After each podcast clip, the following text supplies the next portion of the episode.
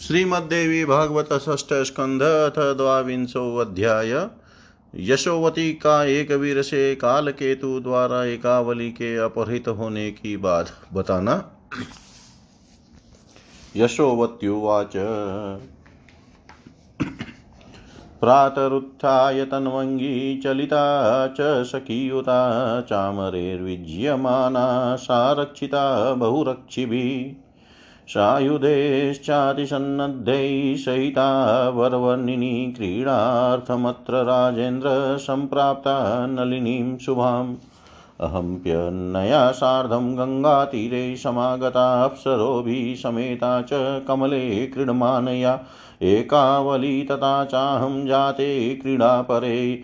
यदा सहसेव तदा यातो दानवो बलसंयुतकालकेतुरिति ख्यातो राक्षसे बहुवीर्युत परिगा श्रीगदा चापबाणतोमर्पाणिभिः दृष्ट्वा चेकावली तेन रूपयौवनशालिनी दीप्त्या कामपत्नीव क्रीडमाना सुपङ्कजे मयोक्ते कावली राजन् कोऽयं दैत्य समागत गच्छावो रक्षपालानां मध्ये पङ्कजलोचने।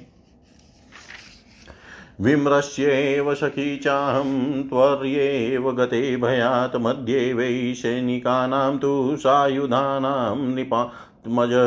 कालकेतुस्तु तां दृष्ट्वा मोहिनीं मदनातुर गतां गुर्वीं गृहीत्वा तु धावमान समागत रक्षकान् दूरतः कृत्वा जग्राहाम्बुज लोचनां त्रस्तां वेपतु संयुक्ता कृन्दमानां कृशोदरीं त्यज्यैनां माँ गृहाणेति मया चोक्तोऽपि दानव न माँ जग्राह कामार्तस्तां गृहीत्वा विनिश्रितः तिष्ठतिष्ठेति भाषन्तो रक्षकास्तं महाबलं प्रतिषिध्य तु सङ्ग्रामं चक्रुविस्मयकारकम्। तस्यापि राक्षसा क्रूरा सर्वत्र शस्त्रपाणय युयुद्धुरक्षकैः सार्धं स्वामिकार्ये कृतोद्यमा।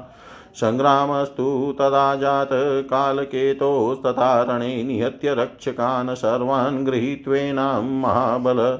युक्तो राक्षसैन्येन निर्जगाम पुरं प्रति वीक्षय तां रुदतीं बालां गृहीतां दानवेन तु पृष्ठतोऽहं गता तत्र यत्र नीता सखी मम विक्रोशन्ति यथा सा माँ पश्येदिति पदानुगा। सापि मामागतां वीक्षय किञ्चित् स्वस्था भवत्तदा गताहं तत्समीपे तु तामाभाष्य पुनः पुनः सा माँ प्राप्याति दुःखार्ता स्तम्भस्वेदसमाकुला कण्ठे गृहीत्वा माँ भूपरुरोध वृषदुःखिता। स मामाह कालकेतु प्रीतिपूर्वमिदं वच समाश्वासय भीतां त्वं सखीं चञ्चल्लोचनां प्राप्तं प्राप्तं ममाद्यनगरं देवलोकसमं प्रिये दासोऽस्मि तव रत्या हि कस्मात् क्रन्दसि कातरा कथयेनां सखीं ते अद्य स्वस्था भव सुलोचने इत्युक्त्वा माँ सखी पार्श्वे समारोप्य रथोत्तमे जगाम तरसा दुष्टपुरेश्वस्य मनोहरे सैन्येन महता युक्तप्रफुल्लवदनाम्बुज एकावलीं तथा माँ च संस्थाप्य धवले गृहे राक्षसान् गृहे रक्षार्थं कल्पयामाश कोटिश द्वितीये दिवसे सोवत मामुवाच रहो नृप प्रबोधय सखीं बालां शोचन्तीं विरातुरां पत्नी मे भव शुश्रोणी सुखं भुक्ष्व यथेप्सितं राज्यं त्वदीयं चन्द्रास्यै सेवकोऽहं सदा तव। पुनरुक्तं मया वाक्यं श्रुत्वा तद्भाषितं खरं नाहं क्षमाप्रियं वक्तुं त्वमेनां कथय प्रभो। इत्युक्ते वचने दुष्टो मदनक्षत्मानस उवाच विनयादेनां सखीं क्षामोदरीं प्रियाँ। कृशोदरी त्वया मन्त्रो निक्षिप्तोऽस्ति ममोपरि तेन मे हृदयं कान्ते हृतं ते वसतां गतम्। तेनाहं तव दासोऽद्य कृतोऽस्मीति विनिश्चय भज माँ कामबाणेन पीडितं विवशं वृशम् यौवनं चञ्चलं दुर्लभं तदा सफलं कुरु कल्याणी पतिं माँ परिरभ्य च। एकावल्युवाच पित्राहं कल्पिता पूर्वं दातुराजसुताय वै हेयस्तु महाभाग स मया मनसावृत कथमन्यं भजेकान्तं त्यक्त्वा धर्मं सनातनं कन्याधर्मं विहायाद्य वेत्सि शास्त्रविनिश्चयम् यस्मै ददात पिता कामं कन्यां तं पतिमाप्नुयात् परतन्त्रा सदा कन्या न स्वातन्त्र्यं कदाचन। इत्युक्तोऽपि तया पापी विरराम न मोहित न मुमोक्षविशालाक्षीं माँ च पार्श्वस्थितां तदा पातालविवरे तस्य पुरं परमसङ्कटे राक्षसै रक्षितं दुर्गं मण्डितं परिकावृतं तत्र तिष्ठति दुःखार्ता सखी मे प्राणवल्लभा तेनाहं विरहेण, विरहेणात्र रारटीमि सुदुःखिता एकवीर उवाच, कथं त्वमत्र सम्प्राप्ता पुरा तस्य दुरात्मन विस्मयो मे महानत्र तत्त्वं ब्रूहि वरानने त्वया च कथितं वाक्यं सन्दिग्धं भाति भामिनी हेययार्थे कल्पिता सा पित्रेति मम साम्प्रतम् हेहयो नाम राजाहं नान्योऽस्ति पृथ्वीपति, मदर्थे कथिता सा किं सखी, तव सुलोचना। एतन्मे संशयं शुभ्रु, चेतुर्महर्षि भामिनी, अहं तामानयिष्यामि, तं हत्वा राक्षसाधमम् स्थानं दर्शय मे तस्य यदि जानासि सुव्रते राज्ञे निवेदितं किं वा तत्पित्रे चाति दुःखिता। यस्येषा वल्लभा पुत्री न किं जानाति तां हताम् नोद्यमः किं कृत्स्तेन ततो मोचन् हेतवे बन्दीकृतां सुतां ज्ञात्वा कथं तिष्ठति सुस्थिरः समर्थो नृपः किं वा कारणं ब्रूहि सत्वरम्। त्वया मे अपहृतं चेतो गुणानुक्त्वा हि अमानुषान् सङ्ख्या पङ्कजपत्राक्षीकृतः कामवशो भृशम् कदा पश्यामि तां कान्तां मोचयित्वातिसङ्कटात् इति ते हृदयं चार्य करोत्यति मनोरथं ब्रूहि मे गमनोपायं पूरे तस्यातिदुर्गमे कथं त्वमागतः तत्स तस्मात् सङ्कटादत्र तद्वद यशोवत्युवाच बालभावान् मया मन्त्रो भगवत्या विशाम्पते प्राप्तोऽस्ति ब्राह्मणा। सिद्धात् स बीजध्यानपूर्वक तत्रावस्थितया राजन्मया चिते विचारितम् आराधयामि सततं चण्डिकां चण्डविक्रमां सा देवी सेविता कामं बन्धमोक्षं करिष्यति भक्तानुकम्पिनी शक्तिसमर्था सर्वसाधने। या विश्वं सृजते शक्त्या पालयत्येव सा पुनः कल्पान्ते संहरत्येव निराकारा निराश्रया। इति सञ्चिन्तय मनसा देवीं विश्वेश्वरीं शिवां ध्यात्वा रक्ताम्बरां सौम्यां सुरक्तनयनां हृदि संस्मृतय मनसा रूपं मन्त्रजाप्य पराभवमुपासिता मया देवीं माशमेकं समाधिना। स्वप्ने मम समायाता भक्तिभावेन्तोषिता मामाहामृतया वाचा किं सुप्ता शितिचण्डिका उत्तिष्ठया हि तरसा गङ्गातीरं मनोहरम् आगमिष्यति तत्राशो हेहयो नृपपुङ्गव। एकवीरो महाबाहु सर्वशत्रुविमर्दन दत्तात्रेयेण मम मन्त्रो महाविद्या विद्यपर। दत्तोऽस्मै सोऽपि सततं मामुपास्ते अतिभक्तितः मया शक्तमतिर्नित्यं मम पूजापरायण। मामेव सर्वभूतेषु ध्यायन्नास्ते च मत्पर स ते दुःखविनाशं वै करिष्यति महामति माशुतो विहरस्तत्र तव तात्राता भविष्यति हत्वा तं राक्षसं घोरं मोचयिष्यति मानिनीम् एकावलीमेकवीरा सर्वशास्त्रविशारद, पश्चात् सेवपति कार्यस्त्वया राजसुतः शुभ इत्युक्त्वा तर्दधे देवी प्रबुदाहं तदेव हि कथितं स्वप्नवृत्तान्तं देव्याश्चाराधनं तथा प्रसन्न वदता राज्याता श्रुत्वा सा कमलेक्षणा विशेषेण च सन्तुष्टा मामुवाच शुचिस्मिता। गच तत्र त्वरायुक्ता कुरु कार्यं मम प्रिये सत्यवाक्या भगवती सा वां मोक्षं विधास्यति इत्याज्ञप्ता तया चाहं सख्या वै प्रेमयुक्तया मत्सोपसरणं युक्तं तस्मात् स्थानात् तदा नृप चालिताहं तत्तः शीघ्रं महादेवी प्रसादत मार्गज्ञानं शीघ्रगतिर्मया प्राप्ता नृपात्मज इत्येत्कथितं सर्वं कारणं मम दुःखजं कस्त्वं कस्य सुतश्चेति वद वीर यथा यथा कस्त्वं कस्य सुतश्चेति वद वीर यथा यथा यशोवती बोली एक बार वह सुंदरी एकावली प्रातः काल उठकर अपनी सखियों के साथ बाहर निकल पड़ी। वह बहुत से रक्षसों से रक्षित थी, तथा उसके ऊपर चंवर डुलाए जा रहे थे। हे राजेंद्र, वह सुंदरी या सुंदर कमलों के पास क्रीड़ा करने के लिए आई थी। कमलों से खेलने की रुचि वाली इस कन्या के साथ मैं भी अप्सराओं सहित गंगा के तट पर आई थी। तब मैं तथा एकावली दोनों खेलने में व्यस्त हो गई। उसी समय हाथों में परिग तलवार गदा धनुष बाण तथा तोमर धारण किए हुए बहुत से राक्षसों के साथ काल केतु नामक बलवान दानव वहाँ अकस्मात आ पहुँचा। उसने कमलों के साथ क्रीड़ा करती हुई उस रूप यौवन संपन्न तथा दूसरी काम पत्नी रति के भांति प्रतीत हो रही एकावली को देख लिया। हे राजन, मैंने एकावली से कहा, हे कमल कमल नयने, यह कौन सा दित्य आ गया है? अब हम दोनों रक्षकों के पास भाग चले। ये राजकुमार, इस प्रकार विचार विमर्श करके सखी एकावली तथा में भयभीत होने के कारण शस्त्रधारी सैनिकों के बीच तुरंत चली गई।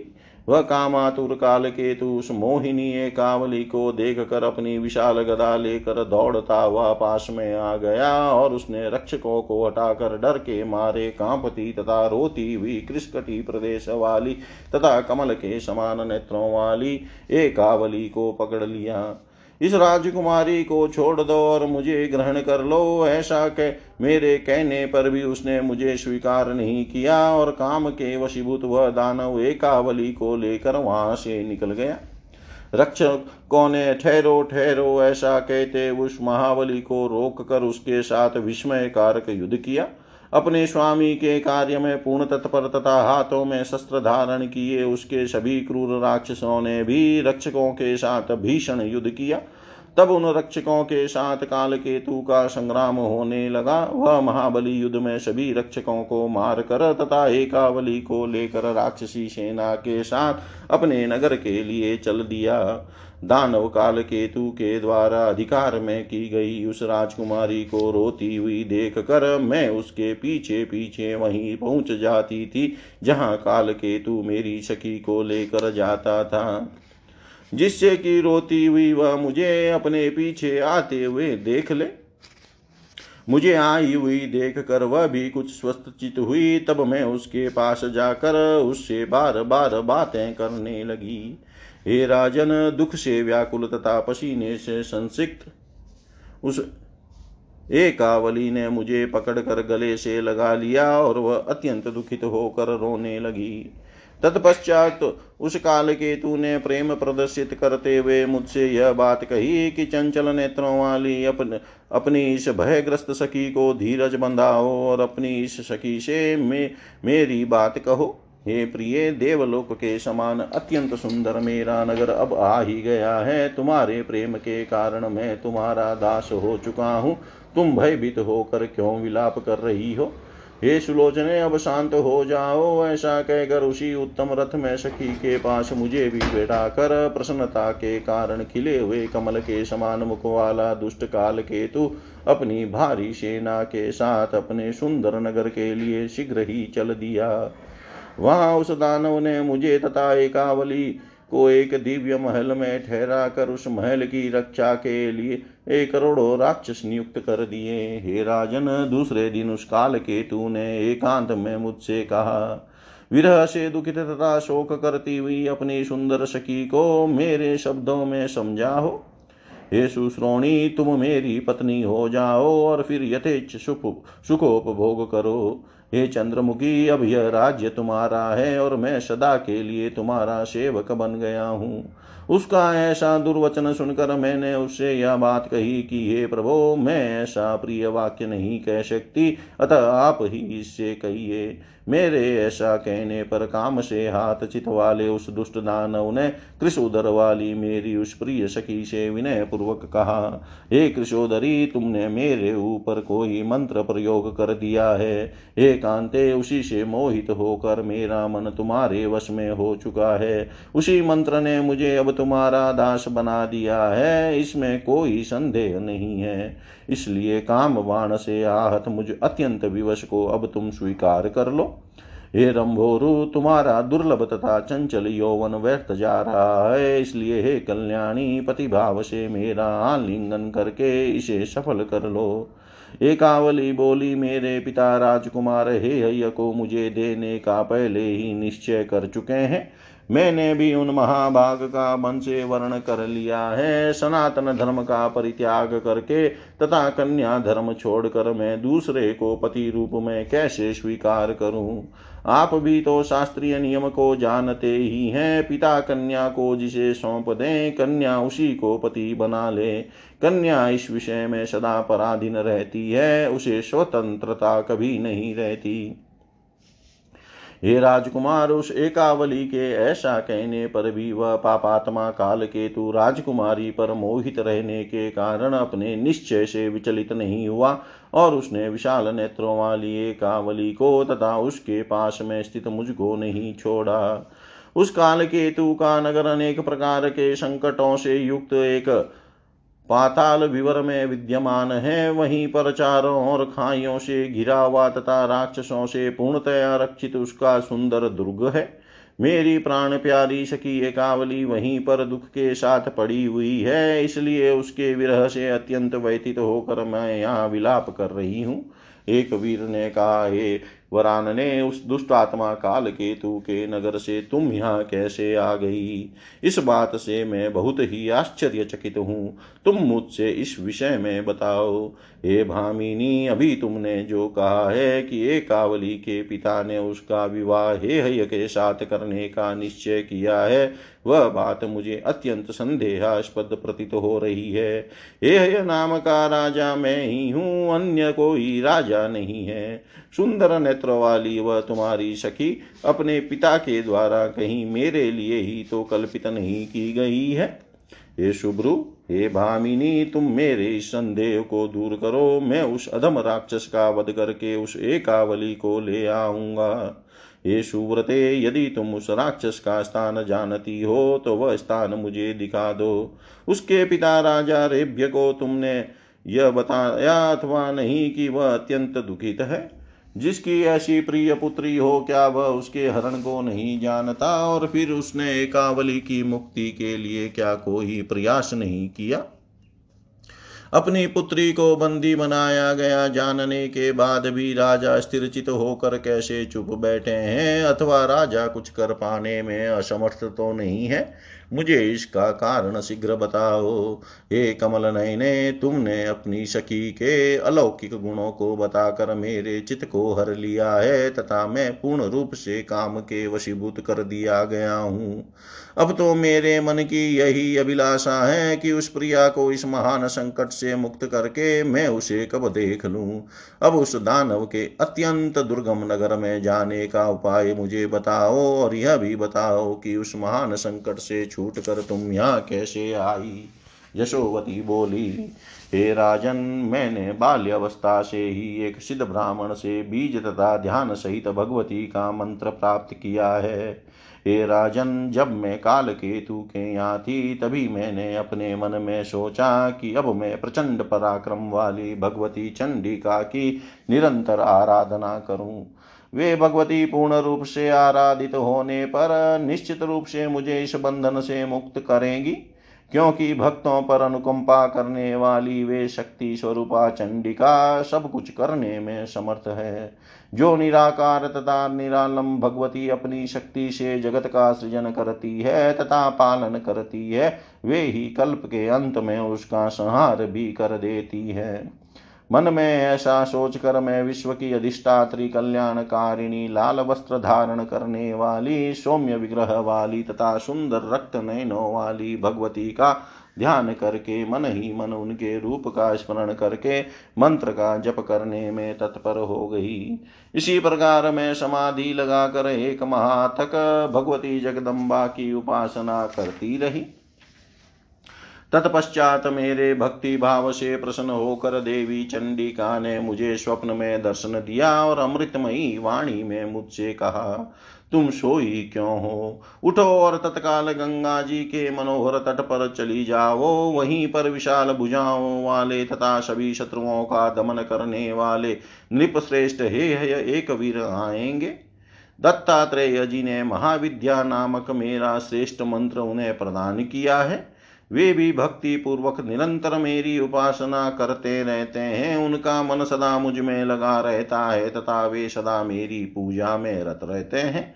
मेरी, मेरे प्रति आशक्ति भाव रखने वाले वे सभी प्राणियों में एकमात्र मुझे ही देखते हुए सदा मेरे ही परायण रहते हैं।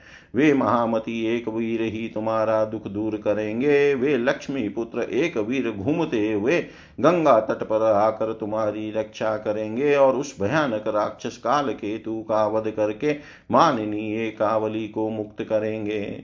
इसके बाद तुम समस्त शास्त्रों में निष्णात उन्हीं सुंदर राजकुमार एक वीर के साथ एकावली का विवाह करा, करवा देना। ऐसा कहकर देवी अंतर्धान हो गई और मैं उसी समय जग गई। तत्पश्चात मैंने स्वप्न का वृतांत तथा देवी की आराधना की बात एकावली को बताई। सारी बातें सुनकर उस कमल नैनी के मुखमंडल पर प्रसन्नता छा गई। अत्यंत संतुष्ट होकर पवित्र मुस्कान वाली एकावली ने मुझसे कहा, हे प्रिय, तुम वहीं, वहाँ शीघ्रता पूर्वक जाओ और मेरा कार्य सिद्ध करो। जो भगवती सत्यवाणी वाली है, वे हम दोनों को मुक्त करेगी। हे राजन सकी एकावली के इस प्रकार प्रेम पूर्वक आदेश देने पर उस समय प्रस्थान कर देना उचित समझकर मैं उस स्थान से तुरंत चल पड़ी। हे राजकुमार, भगवती जगदम्बा की कृपा से मार्ग की जानकारी तथा द्रुत गति से चलने की क्षमता मुझे प्राप्त हो गई थी। हे वीर, इस प्रकार मैंने अपने दुखी होने के समस्त कारण आपको बता दिया। अब जिस प्रकार मैंने आपको अपने विषय में बताया, उसी प्रकार आप भी बताइए कि आप कौन हैं तथा किसके पुत्र हैं। इति श्रीमद्देवी भागवते महापुराणे अष्टादशसहस्रयां संहितायां षष्ठस्कन्धे यशो यशोवत्स्ये। यशोवत्यै कावलीमोचनाय देवी स्वप्नवर्णनं नाम द्वाविंशोऽध्याय सर्वं श्रीशां सदाशिवार्पणम् अस्तु। ॐ विष्णवे नमः, ॐ विष्णवे नमः, ॐ विष्णवे नमः। श्रीमद्देवी भागवतः षष्ठस्कन्धथ त्रयोविंशोऽध्याय भगवती के सिद्धि प्रदायक मंत्र से दीक्षित, एक वीर द्वारा काल केतु का वध, एक वीर और एकावली का विवाह तथा हे हयवंश की परंपरा व्यासुवाच।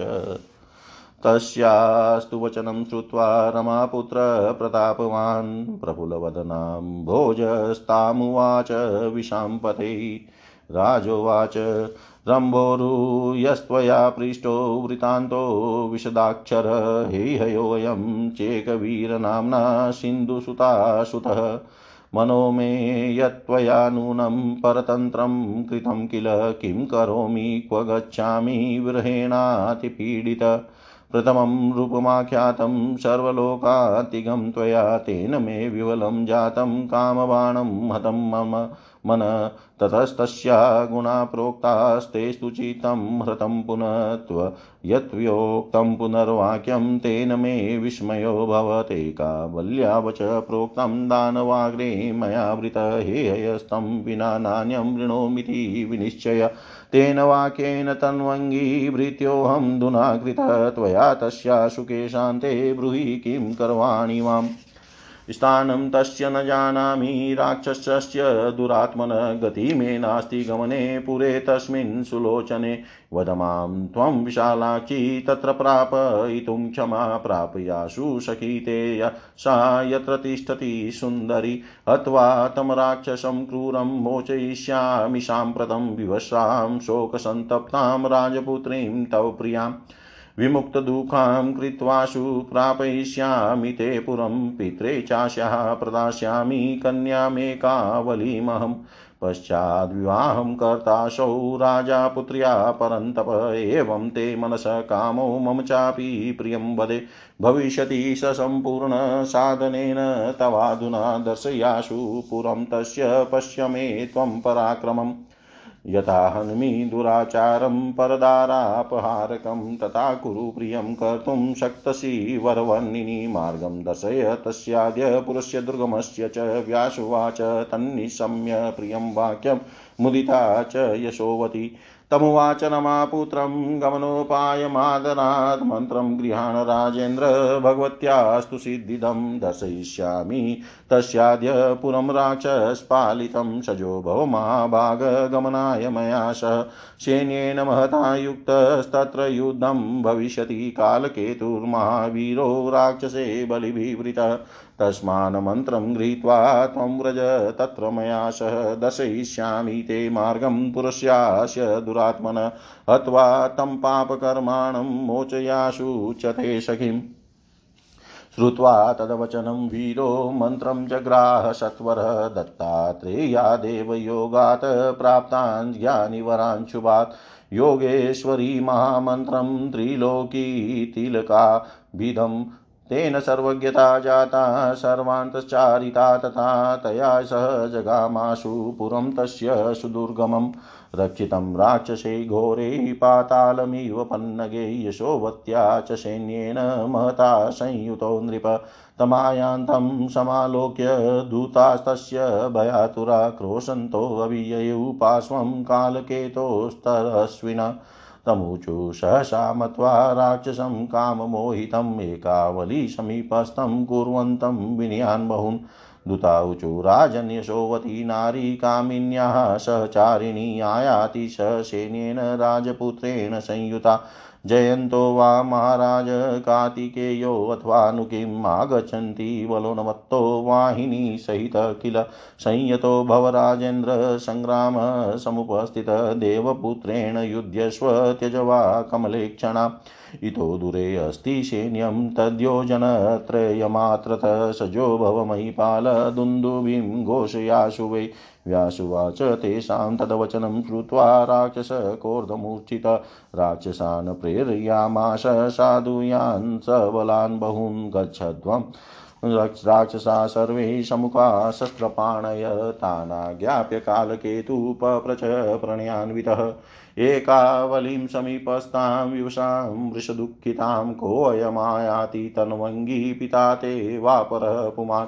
त्वदर्थेशेन संयुक्तो ब्रूहि सत्यं कृशोदरी पिता ते यदि सम्प्राप्तो नेतुं त्वां विरहातुर। ज्ञात्वा ते पितरं सम्यक् सङ्ग्रामं न करोम्यहम् आनयित्वा गृहे पूजां रत्नै वस्त्रैर्हये शुभे। करोमि तस्य चातिथ्यं गृहे प्राप्तस्य सर्वथा अन्यश्चेद्यदि सम्प्राप्तस्तं हन्ति अन्मिनिशिते शरे आनित किल कालेन मरणाय महात्मना तस्माद् वद विशालाकी कोया मायाति मन्दधि अज्ञात्वा माँ दुरादर्शं कालरूपं महाबलम् एकावल्युवाच न जानेऽहं महाभाग कोऽयमायाति सत्वर न मे अस्ति विदितः कोऽपि स्थितायास्तव बन्धने नायं पिता मे न भ्राता कोऽप्यन्योऽस्ति महाबल किमर्थमिह चायाति नाहं वेदविनिश्चयं दैत्यवाच एवं वदन्त्य एवं वदन्त्यमी दूता वयस्या ते यशोवती समानीय च तं वीरमागतेति कृतोद्यमा क्व गता शासकी कान्ते विदग्धा कार्यनिश्चये। नान्य कोऽपि ममारार्तिर्यो मे प्रति बलो भवेत्। व्यासुवाच एतस्मिन्नन्तरे दूतास्तत्राण्यै वै समागतः समागतः ते होचुस्त्वरिता भीता कालकेतुं गृहे स्थितं किं स्वस्थोऽसि महाराज? समीपे सैन्यमागतं निर्गचः नरगरातूर्णं सैन्येन मतावृत इति तेषां वच श्रुत्वा कालकेतुर्महाबल रथमारुह्य त्वरितो निर्ययो स्वपुराद ब्रहि। एकवीरोऽपि शेषायारूढप्रतापवान् आगतस्तत्र कामिन्या विरहेण समाकुलयुद्धं तयोरभूत् तत्र वृत्रवासवयोरिव शस्त्रास्त्रै बहुधा मुक्तेरादिपीति दिगन्तरं वर्तमाने तदा युधे कातराणां भयावहे गदया ताडयामाश दैत्यं सिन्धुसुतासुतः स गतासु पपातो व्याव्रजाहत इवाचल पलायित्वा गता सर्वे राक्षसा भयपीडिता यशोवती ततो गत्वा वेगादे कावलिं तदा उवाच मधुरां वाणीं विस्मितां मुदिता वृशं मेयाली नृपपुत्रेण दानवो वशो निपातित एकवीरेण धीरेण युद्धं कृत्वा सुदारुणं स्कन्दावारेऽप्यशो राजा तिष्ठत्यधः श्रमातुर दर्शनं काङ्क्षणमाणस्ते श्रुतरूपगुणस्तव पश्यतं कुटिलापाङ्गी मनोभव समं नृपम्। कथिता त्वं मया पूर्वं तस्याग्रे जाह्नवीतटे पूर्णानुरागसञ्जातस्तेनाशो विरहातुर। वाञ्छति त्वां चारुरूपां द्रष्टुं नृपतिनन्दन सा तस्या वचनं श्रुत्वा गमनाय मनो ददे लज्जमाना भीत्या कौमारं प्राप्तया तया कथं तस्य मुखं द्रक्ष्ये कुमारी अवशा वृशम् स माँ गृह्णाति कामार्थ इति चिन्ताकुला सती यशोवत्या युता तत्र नरयान स्थिता ययो स्कन्दा वारयति मलिना मलिनां वरधारिणी तामागतां विशालाक्षीं दृष्ट्वा राजसुतोऽब्रवीत् दर्शनं देहि तन्वङ्गी त्रिशिते नयने मम कामातुरं च तं वीक्षय तां च लज्जाभरावृताम्।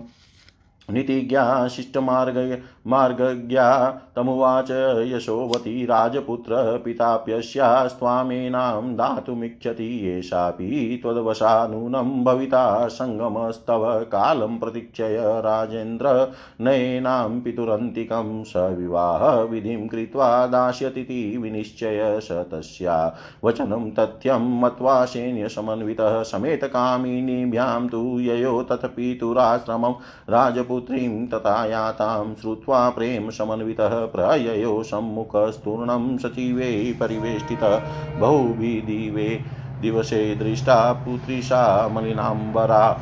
यशोवत्या तु वृत्तान्तकथितो विस्तरा विस्तरात् पुनः एकवीरं मिलित्वाशो गृहीमानीय चादरात् पुण्यग्निकार्यामाश विवाहं विधिपूर्वकं परिबहं ततो दत्त्वा सम्पूज्य विधिवत्तथा पुत्रीं विसर्जयामाश यशोवत्या समन्विताम् एवं विवाहे संवृते रमापुत्रो मुदान्वित।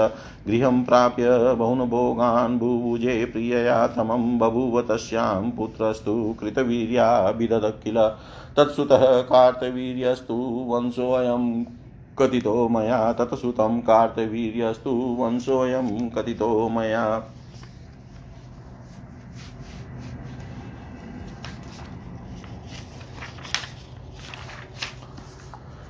व्यास जी बोले, हे राजन, उस यशोवती की बात सुनकर लक्ष्मी पुत्र प्रतापी एक वीर का मुखार विंद प्रसन्नता से खिल उठा और वे उससे कहने लगे। राजा बोले हे रंभोरु जो तुमने सुंदर वाणी में वीर मेरा वृतांत पूछा है वह सुनो। एक व, एक वीर नाम से प्रसिद्ध लक्ष्मी पुत्र हे यह मैं ही हूँ। एकावली के विषय में वर्णन करके तुमने मेरे मन को परतंत्र बना दिया है। विरह से अत्यंत पीड़ित मैं अब क्या करूँ कहाँ जाऊँ? तुमने सर्वप्रथम एकावली के संपूर्ण लोक को तिरस्कर कर, कर देने वाले रूप का जो वर्णन किया है, उससे मेरा मन काम बाण से आहत होकर व्याकुल हो उठा है। तत्पश्चात तुमने उसके जिन गुणों का मुझसे वर्णन किया है, उनके द्वारा मेरा चित हर लिया गया है। पुनः तुमने जो बात कही, इससे मुझे बहुत विस्मय हो गया है। दानव काल केतु के सामने एकावली ने यह बात कही थी कि मैं हे का वर्ण कर चुकी हूँ। उसके अतिरिक्त मैं किसी अन्य का वर्ण नहीं कर सकती। यह मेरा निश्चय है। हे तनवंगी, एकावली के इस कथन के द्वारा तुमने मुझे उसका दास बना दिया है। हे सुंदर केशों वाली, तुम ही बताओ, अब मैं तुम दोनों के लिए क्या करूँ? ये सुलोचने में उस दुष्टात्मा राक्षस काल केतु के स्थान को नहीं जानता और फिर उस नगर तक पहुँच सकने की मेरी सामर्थ्य भी नहीं है। हे विशाल नैनो वाली, अब तुम ही उपाय बताओ, मुझे वहाँ पहुँचाने में तुम ही समर्थ हो। अतएव जहाँ तुम्हारी सुंदर सखी एकावली विराजमान है, वहाँ मुझे शीघ्र पहुंचाओ। उस क्रूर राक्षस का वध करके मैं इसी समय विवस्तता शोक संतप्त तुम्हारी प्रिय सगी राजकुमारी एकावली को मुक्त करा लूँगा। राजकुमारी एकावली को संकट से मुक्ति दिलाकर शीघ्र ही उसे तुम्हें, तुम्हारे पुर में पहुँचा दूँगा और उसके पिता को सौंप दूँगा। तत्पश्चात शत्रुतापक राजा रेभ्य अपनी पुत्री का विवाह कर सकेंगे। हे प्रियम बदे इस प्रकार तुम्हारे सहयोग से मेरे तथा तुम्हारे मन की कामना अब पूर्ण हो जाएगी। तुम मुझे उस काल केतु का नगर शीघ्र दिखा दो, फिर मेरा पराक्रम देखो। हे वरवर्णिनी, में जिस प्रकार उस दुराचारी तथा पर स्त्री का हरण करने वाले काल केतु का वध कर सकूँ, तुम वैसा ही उपाय करो, क्योंकि तुम हित साधन करने में पूर्ण सक्षम हो। उस दानव के दुर्गम नगर का मार्ग तुम मुझे आज ही दिखाओ। व्यास जी बोले, एक वीर की यह प्रिय प्रिय वाणी सुनकर यशोवती प्रसन्न हो गई और वह लक्ष्मी पुत्र एक वीर से नगर पहुँचने का उपाय आदर पूर्वक बताने लगी। हे राजेंद्र, पहले आप भगवती जगदम्बा के सिद्धि प्रदायक मंत्र को ग्रहण कीजिए। तत्पश्चात मैं आपको अनेक राक्षसों द्वारा रक्षित उस काल केतु का नगर आज ही दिखाऊँगी। हे महाभाग, एक विशाल सेना से युक्त होकर आप मेरे साथ वहाँ चलने के लिए तैयार हो जाइए। वहाँ युद्ध होगा। काल केतु स्वयं महापराक्रमी है, तथा बलवान राक्षसों से युक्त रहता है। अतएव भगवती का मंत्र ग्रहण करके ही आप मेरे साथ वहाँ चलिए। मैं उस दुष्टात्मा के नगर का मार्ग आपको दिखाऊँगी। अब आप उस पाप कर्म परायण दानव को मार कर मेरी सखी को शीघ्र मुक्त कीजिए। उसका यह वचन सुनकर एक वीर ने वहाँ पर देव योग से पधारे हुए पुण्यात्मा तथा ज्ञानियों में श्रेष्ठ दत्तात्रेय जी से त्रिलोकी का तिलक कहे जाने वाले योगेश्वरी के महामंत्र को उसी क्षण ग्रहण कर लिया। उस मंत्र के प्रभाव से एक वीर को सब कुछ जानने तथा सर्वत्र गमन की क्षमता प्राप्त हो गई। इसके बाद वे यशोवती के साथ काल केतु के दुर्गम नगर के लिए शीघ्र प्रस्थित हुए। वह नगर राक्षसों द्वारा इस प्रकार सुरक्षित था, जैसे सर्पों द्वारा पाताल की निरंतर सुरक्षा होती रहती है। काल केतु के ऐसे नगर में अब यशोवती तथा विशाल सेना के साथ राजा एक वीर आ गए। एक वीर को आते देख कर काल केतु के दूत भय से व्यग्र हो गए और चिखते चिल्लाते हुए बड़ी तेज़ी से भाग कर उसके पास पहुँचे। उस समय कावली के पास बैठकर अनेक विध विनती कर रहे काल केतु को अत्यंत काम मोहित समझकर दूत एकाएक उससे कहने लगे दूतों ने कहा, हे राजन, इस कामिनी की सहचारिणी जो यशोवती नाम की स्त्री है, वह एक राजकुमार के साथ विशाल सेना लेकर आ रही है। हे महाराज, पता नहीं वह जयंत है अथवा कार्तिकेय। बल के अभिमान से मत वह राजकुमार सेना के साथ चला आ रहा है। हे राजेंद्र, अब आप सावधान हो जाइए, क्योंकि युद्ध की स्थिति सामने आ गई है। अब आप या तो इस देवपुत्र के साथ युद्ध कीजिए, अथवा इस कमल नयनी को मुक्त कर दीजिए। उसकी सेना यहाँ से मात्र तीन योजन की दूरी पर है। अतएव हे राजन, अब आप तैयार हो जाइए और रण दुदुम्बी बजाने की तुरंत आज्ञा दीजिए। व्यास जी बोले, दूतों के मुख से वैसी बात सुनकर काल केतु क्रोध से मूर्छित हो गया। उसने अपने सभी बलवान तथा शस्त्रधारी राक्षसों को उत्साहित करते हुए कहा, हे राक्षसों, तुम सब हाथों में शस्त्र लेकर शत्रु के सामने जाओ। उन्हें आज्ञा देकर काल केतु ने अपने निकट बैठी हुई अत्यंत विवस्थता दुखित एकावली से विनम्रता पूर्वक कहा, हे तनवंगी तुम्हें लेने के लिए सेना सहित यह कौन आ रहा है? ये तुम्हारे पिता है अथवा कोई अन्य पुरुष? हे कृषोदरी सच सच बताओ, यदि विरह से व्यतीत होकर तुम्हारे पिता तुम्हें लेने के लिए आ रहे हो तो यह जानकर कि ये तुम्हारे पिता हैं, मैं इनके साथ युद्ध नहीं करूँगा। अपितु उन्हें घर लाकर उनकी पूजा करूँगा तथा बहुमूल्य रत्न वस्त्र तथा अश्व भेंट करके घर में आए हुए उनका विधिवत आतिथ्य करूँगा। यदि कोई अन्य व्यक्ति आया होगा तो मैं अपने तीक्ष्ण बाणों से उसे मार डालूँगा। निश्चित ही महान काल ने उसे मरने के लिए यहाँ ला दिया है। अतएव हे विशाल नैनो वाली, मुझ अपराजय काल रूप तथा अपार बल संपन्न के विषय में न जानकर यह कौन मंदमती चला आ रहा है, यह तुम मुझे बताओ। एकावली बोली, हे महाभाग, मैं यह नहीं जानती कि इतनी तेज़ी से कौन आ रहा है। आपके बंधन में पड़ी हुई मैं नहीं जानती कि यह कौन है, ये न तो मेरे पिता हैं और न मेरे भाई। यह दूसरा ही कोई महान पराक्रमी पुरुष है, यह किस लिए यहाँ आ रहा है, यह भी मैं निश्चित रूप से नहीं जानती। दैत्य बोला, ये दूत तो कह रहे हैं कि तुम्हारी सखी यशोवती ही प्रयत्न पूर्वक उस वीर को साथ में लेकर आई है। एकांते कार्य सिद्ध करने में अत्यंत चतुर तुम्हारी वह सखी कहाँ गई? कोई अन्य मेरा शत्रु भी नहीं है जो मेरा विरोधी हो। व्यास जी बोले, इसी बीच दूसरे दूत वहाँ आ गए। भयभीत उन दूतों ने महल में बैठे हुए काल केतु से तुरंत कहा, हे महाराज, आप निश्चिंत क्यों हैं? शत्रु सेना समीप आ पहुँची है। आप एक विशाल सेना के साथ शीघ्र ही नगर से बाहर निकलिए। उनकी यह बात सुनकर महान बलशाली काल केतु शीघ्र ही रथ पर चढ़कर अपने नगर से बाहर निकल गया। कामिनी एकावली के विरह से व्याकुल प्रतापी एक वीर भी घोड़े पर आरूढ़ होकर अचानक वहीं पर आ गया। उन दोनों का वृत्रासुर तथा इंद्र की भांति युद्ध होने लगा। उस युद्ध में छोड़े गए विविध अस्त्र शस्त्रों से दिशाएँ प्रकाशित हो उठी। भिरुजनों को भयभीत कर देने वाले उस युद्ध में लक्ष्मी पुत्र एक वीर ने दानव काल केतु पर अपनी गदा से प्रहार किया। गदा प्रहार से वह काल केतु वज्र से आहत पर्वत की भांति प्राणहीन होकर पृथ्वी पर गिर पड़ा, तब भयभीत होकर अन्य सभी राक्षस भाग गए। तत्पश्चात यशोवती ने विस्मय में पड़ी, एकावली के पास जाकर प्रसन्नता पूर्वक मधुर वाणी में उससे कहा, हे सखी, इधर आओ। काल केतु के साथ भीषण युद्ध करके धीरता संपन्न राजकुमार एक वीर ने उस राक्षस को मार गिराया है। इस समय वे राजकुमार एक वीर थक जाने के कारण अपने शिविर में विद्यमान है। तुम्हारे रूप तथा गुणों के विषय में सुनकर वे तुम्हारा दर्शन करना चाहते हैं। हे कुटिला पांगी कामदेव सदृश, उन राजकुमार को तुम, राजकुमार को तुम देखो। मैं उनसे तुम्हारे विषय में गंगा तट पर पहले ही बता चुकी हूँ। इससे तुम्हारे प्रति उनका पूर्ण अनुराग हो जाने के कारण वे विरहातुर राजकुमार अब तुझ सुंदर रूप वाली का दर्शन करना चाहते हैं।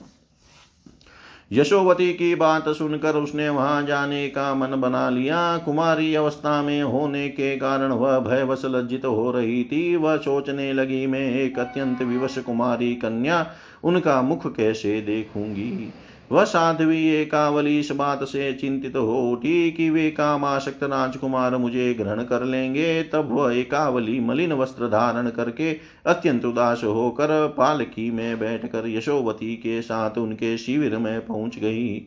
उस विशाल नैनो वाली एकावली को वहाँ आई हुई देख कर राजकुमार ने उससे कहा, हे तनवंगी, मुझे दर्शन दो। मेरे नेत्र तुम्हारे दर्शन के लिए तृष्णाकुल है। एक वीर को काम आतुर तथा एकावली को लज्जा से युक्त देख कर नीति का ज्ञान रखने वाली तथा श्रेष्ठ जनों के मार्ग का अनुसरण करने वाली यशोवती ने उस एक वीर से कहा ये राजकुमार, इसके पिता भी इसे आपको ही देना चाहते हैं। यह एकावली भी आपके वशीभूत है। इसलिए इसके साथ आपका मिलन अवश्य होगा। किंतु हे राजेंद्र, कुछ समय प्रतीक्षा करके पहले से इसके पिता के पास पहुँचा दीजिए। वे विधि पूर्वक विवाह करके इसे आपको निश्चित रूप से सौंप देंगे। यशोवती की बात को उचित मानकर उन दोनों कन्याओं, एकावली तथा यशोवती को साथ में लेकर सेना सहित वे राजकुमार एक वीर उसके पिता के स्थान पर पहुँचे। राजपुत्री को आई हुई देख कर राजपुत्री को आई हुई सुनकर राजा रेब्य प्रेम पूर्वक मंत्रियों के साथ उसके समुख शीघ्रता से पहुँच गए। मलिन वस्त्र धारण की हुई उस पुत्री को राजा ने बहुत दिनों के बाद देखा। पुनः यशोवती ने रेब्य को सारा वृतांत विस्तार के साथ बताया। तत्पश्चात एक वीर से मिलकर राजा रेभ्य उन्हें आदर आदर पूर्वक घर ले आए। पुनः उन्होंने शुभ दिन में विधि विधान से दोनों का विवाह संपन्न कराया। तदुपरांत राजा ने पर्याप्त वैवाहिक उपहार देकर एक वीर को भली मांति सम्मानित करके पुत्री को यशोवती सहित विदा कर दिया। इस प्रकार विवाह हो जाने पर लक्ष्मी पुत्र एक वीर हर्षित हो गए और घर पहुंचकर अपनी भार्या एकावली के साथ नाना विध सुखोपभोग करने लगे। यथा समय उस एकावली से कृतवीर्य नामक एक पुत्र उत्पन्न हुआ। उस कृतवीर्य के पुत्र कार्तवीर्य हुए। इस प्रकार मैंने आपसे इस हे वंश का वर्णन कर दिया। इति श्रीमद्देवी भागवते महापुराणे अष्टादशसहस्रयां संहितायां षष्ठस्कन्धे एकवीरे कावल्यो विवाहवर्णनं नाम त्रयोविंशोऽध्याय सर्वं श्रीशां सदाशिवार्पणम् अस्तु। ॐ विष्णवे नमः। ॐ विष्णवे नमः। ॐ विष्णवे नमः।